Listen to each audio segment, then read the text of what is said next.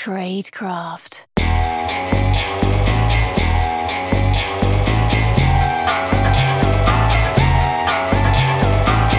Welcome to Tradecraft, a podcast that takes a closer look at the top secret New World Order role playing game and the lucky 13 game engine that powers it. We will cover the rules, talk about ways to get the most out of your games, and fun modifications on the fly.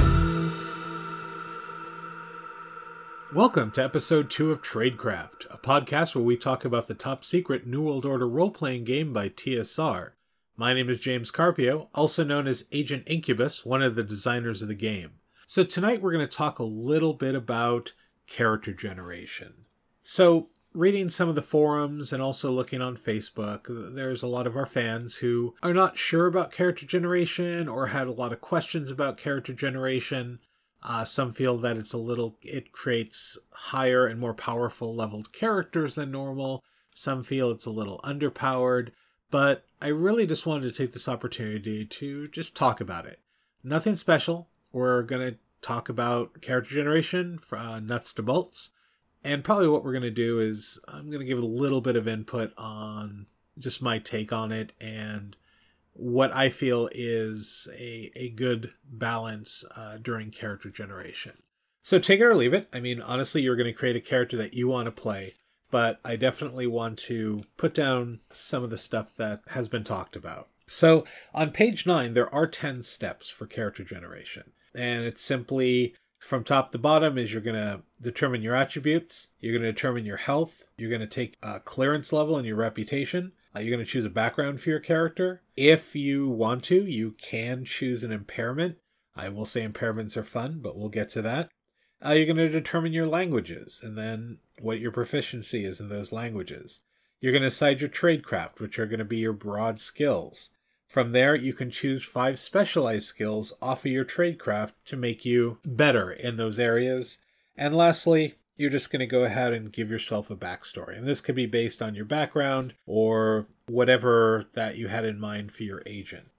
So, starting with attributes, there are actually five attributes. Nerve, which is kind of, you know, your your chutzpah, your emotional well-being. These are things that allow you to plummet off cliffs and jump out the last minute. Has nothing to do with other things other than that inner self that's going to tell you to do crazy stuff. But that's your nerve. Suave, your charisma, how charming you are, you know, the, the beautiful smile you have on your face, uh, however that works, but that's where suave falls in. It's great when you're trying to charm, it's great when you're trying to seduce, um, and it has many other applications. Next up is pulse. Pulse is pretty much your health and your stamina, how much you can take, you know, whether it's running or taking damage or things like that. That's where realistically that comes in. Intellect, well, that's how smart your agent is, and for the most part, a smart agent is usually an alive agent. And lastly is reflex, and reflex will definitely take you through uh, shooting a gun, or running, or how many actions you can take in a turn. So how do you generate these? So there are two methods in the in the core rulebook. There's the random attribute where you're going to roll a percentile die and then figure out what your attribute is randomly. Or you can go with the array method, which is going to give you two options, balanced and specialized. Balance kind of gives you a nice, well, balanced character. Uh, stats are not too high, they're not too low, and it's definitely a good mix. It's something that you can have a very competent agent with. Specialized allows you the be- of actually gaining a d12 as one of your first attributes, but it also penalizes you with two d4s. So you might be really, really good at something, but other things you're going to be mediocre at. The balanced method is nice. I think if you're looking for a nice cinematic character that can pretty much do a little bit of everything, balance would be the way to go. Specialized, if you really want that character who can do that one thing and do that one thing awesomely. Like a hacker who's just amazing at using a computer but couldn't operate a pistol if his life depended on it. Depends on where you want to go. Now, the random attribute method is where you roll percentile dice, and based on what you roll, you end up with a, well, your attribute. That can go up from a d4 to a d12. So, one of the, there's pros and cons to this. So you could roll really low all the time and just end up with something very low across the board. Uh, an agent with d4s in every attribute is probably not going to survive very long. However, it might be fun to play. But on the opposite end of the spectrum, you're going to get those players who have like 3d12 in their attributes, and, well, that's going to be a little game breaking for the administrator, and also just not fun to play after a while because, well, you pretty much can do everything. But, again, depending on your game. You might be going for a completely cinematic game where everyone is James Bond like, and, you know, failure is, is definitely something that doesn't happen very often. So once you have your attributes down, you are then going to go on to clearance and reputation. So, reputation is something that's automatically going to start at zero. However, reputation is something that is earned.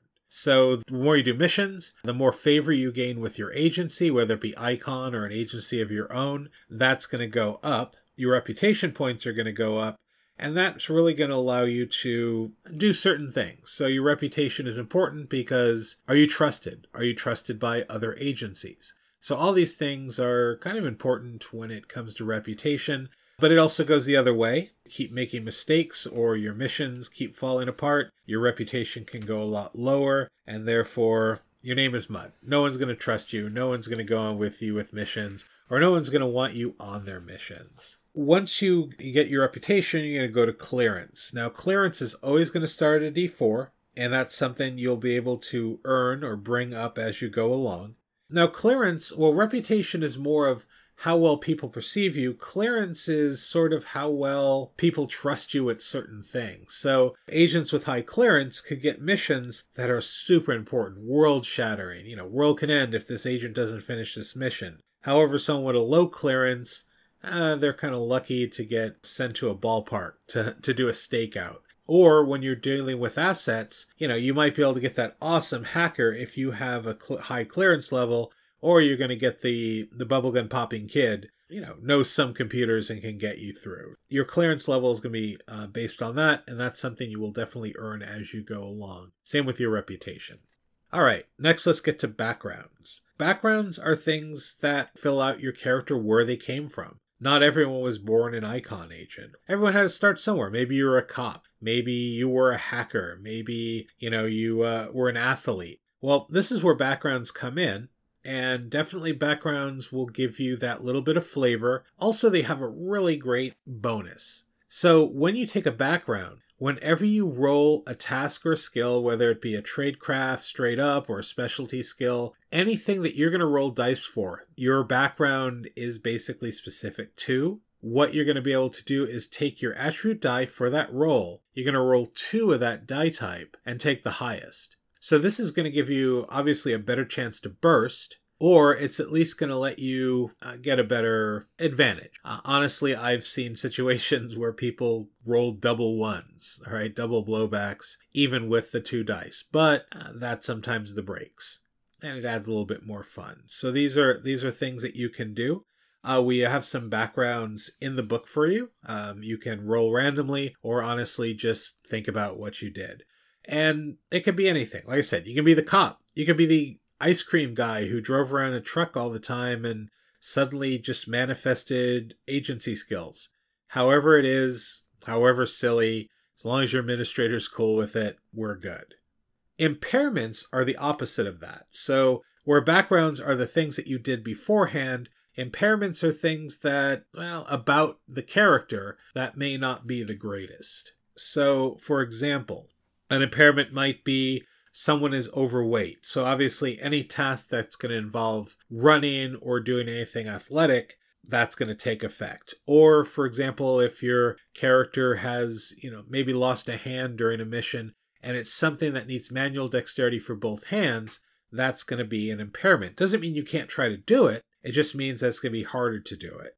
And like a background, what you're going to do is take the attribute die of that task, you're going to roll two of them, but this time you're going to take the lower of the two. And that's going to either give you a really good chance of getting a blowback, or it's going to give you an opportunity to basically flub the roll. It's not like I said that you can't do it, it just means that, well, you're going to have a harder time. All right, so languages. Let's get over to languages. This is not rocket science. So basically, your character can speak 1d4 languages. And we do have a table in the book that you can roll to see what languages you speak. Actually, the table's kind of fun because there's languages in there that I didn't even think about. But, you know, maybe your character has spent a lot of time in the Orient. So they're going to be able to pick up various languages. They might know Korean, they might know Chinese, they might know aspects like Cantonese or Mandarin. So these are all things that a character could possibly pick up. So you're going to roll a d4. That's going to determine the amount of languages you have. This is in addition to a language that you speak natively. So your native language is always going to be at the top of it, and that's always going to be at the highest. You're going to roll a d10 to see what your level of proficiency is in that language, and then after that. So theoretically, you might speak a foreign language better than you do your native language. All right let's uh, move on to tradecraft. Now, tradecrafts, when we designed the game, we went through a lot of phases, and honestly, we ended up with like a very long list. So, Merle, the administrator, created a massive list of skills. But ultimately, it just kind of became overload. So when you create a character, you're just kind of unsure what skills you wanted to take. So we ended up breaking it down into what we call tradecraft. Now, tradecraft is very broad skills. They encompass a lot of things that a agent can do, but it allows for a lot of flexibility in gameplay and allows well players to create characters. So when we break it down, there's there are four of them. So the first one is Signals Intelligence, which is SIGINT, which deals with the art of intelligence gathering. Human Intelligence, which is HUMINT. Technical Operations, which is Tech, and combat operations, well, which is combat. So going back, HUMINT is basically personal interactions and human observation. So this is great when you're trying to like read somebody or deceive somebody. Technical operations, this is used to operate machinery, computers, other technology. And then we have combat operations, which is really a big catch all, but it involves combat, physical talent, driving vehicles, athletics, feats of strength, even situational awareness. So combat definitely encompasses a larger part of the game. But all of them are pretty balanced, and again, not every character tends to be a, a combat monster. To figure out your tradecraft, it's all based on your attributes, which we talked about earlier. So SIGINT is based on your intellect. HUMINT, you get to choose either your suave or nerve, whichever higher. Tech, which is your intellect, and combat, which is based on reflex. If you have some pretty decent attributes, you definitely know, you know, where what's going to be higher in your tradecraft. Also, if you're playing on a certain type of character and you're say using an array method or even the random method, you might want to think about this ahead of time. So if you really want that combat monster of a character, you're going to make your reflex the highest die type. Or you can just go completely random, but again, if you're building something specific, you want to try to match your tradecraft to your attributes pretty well. Now, there is a rule that is, I think, incredibly helpful, which is weak area. So let's just say you ended up using the random method and your character is just a monster. Like he has d12s and d10s everywhere. Or if you want to just create a more realistic character, or your administrator says, hey, you know, this game is going to be very gritty, so we don't want everyone walking around with high attributes. This is where the weak area comes in. Now, weak areas are a specific tradecraft that is chosen by the player to be something that they're not particularly great at. So it's kind of a, a trade off. Well, I'm really great at combat, but you know what? I'm not great at human at all. Like, I have no human interaction ability whatsoever. So the player might want to go ahead and take the HUMINT die, which let's just say at this point is a d6, and half it. So what you're doing is taking the attribute that you want to make your weak point, you're taking that, halving it, and then rounding up to the nearest die type. So if your HUMINT was at a d6, then what you're going to do is divide that, which is 3. We don't use d3s in the game, so that's definitely up to a d4. So you're going to drop a die type, which is kind of, you know, what the game does anyway to move forward, but we'll talk about that a little bit more in our rules discussion about, you know, moving numbers or dice up and down. So once we get done with that, we'll go to specialty skills. So every agent has a focus, or should have a focus, or wants to have a focus, something that they're really great at. So, for example, you might be really awesome at combat, but you're even more awesome at shooting a rifle or driving a car recklessly. So, th- these are things that you're known for. This is where specialty skills kind of come into play. So, what ends up happening is you get five of these. So, out of these five, you can take specializations. Now, there is a list on page 24 and 25 that break it down and even break it down even further if you want to dig down deeper. So, you know, you might have climbing as a specialized skill or explosives or marksmanship. All right, so these are all things that you can definitely do. And underneath them are going to be sub skills underneath those.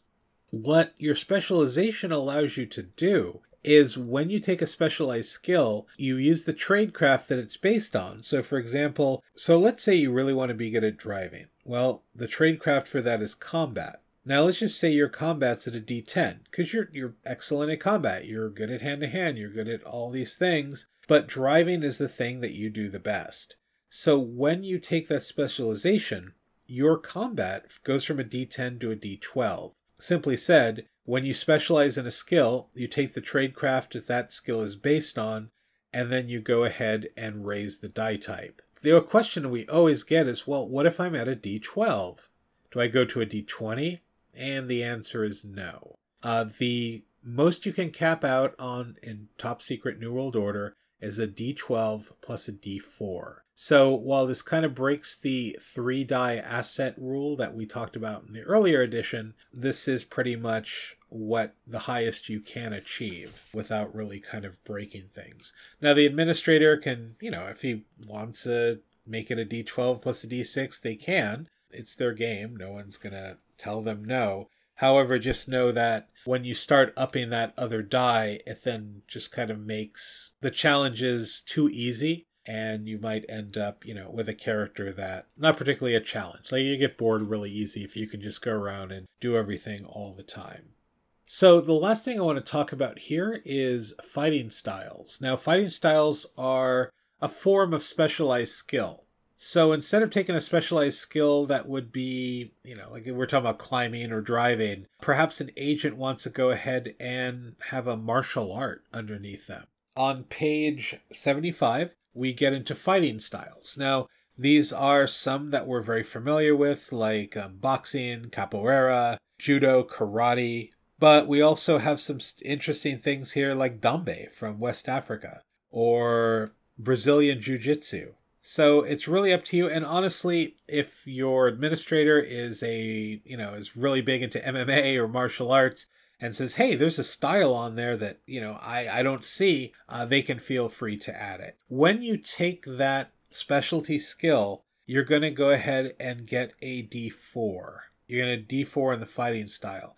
Now you're kind of going, wow, D4, well, that's not all that great. But if you're fighting hand to hand without a style, all you're really rolling is going to be your reflex and your combat not getting fully into the rules, but when you're doing hand to hand, it's an opposed roll. The higher wins. So having that d4 is going to give you a little bit more of an advantage, and d4s usually have a tendency to burst a lot more. Well, they also blow back as well. It gives you a little bit more of an advantage in the fight. Plus, if your fighting style has a specialty to it, which most do, so for example, boxing Boxing, you're going to get actually a die type higher for striking, but since boxers aren't particular grapplers, they're going to get a, a minus die on that. What you're going to end up so with boxing, if you're boxing someone hand to hand, uh, that d4 is now going to become a d6. If, for example, you're trying to grapple someone, well, that's not particularly in your wheelhouse. So uh, what there's nothing lower than a d4 uh, you're just going to end up going to zero, which means that you will not get a die for that. Like everything else, these can be raised through mission points. Ultimately, you have an agent who's been out there for a while and they've been studying capoeira for years. They're going to be able to go beyond that D4 and certain point just become incredibly badass at it.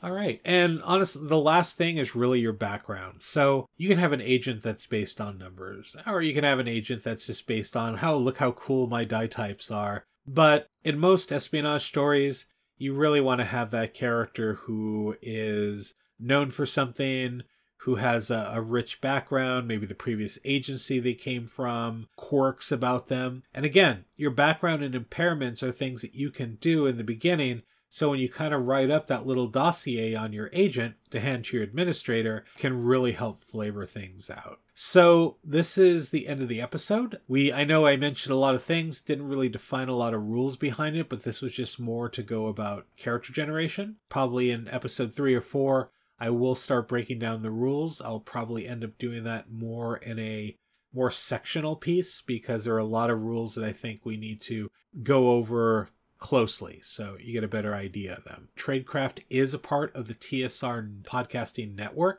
Thank you for listening.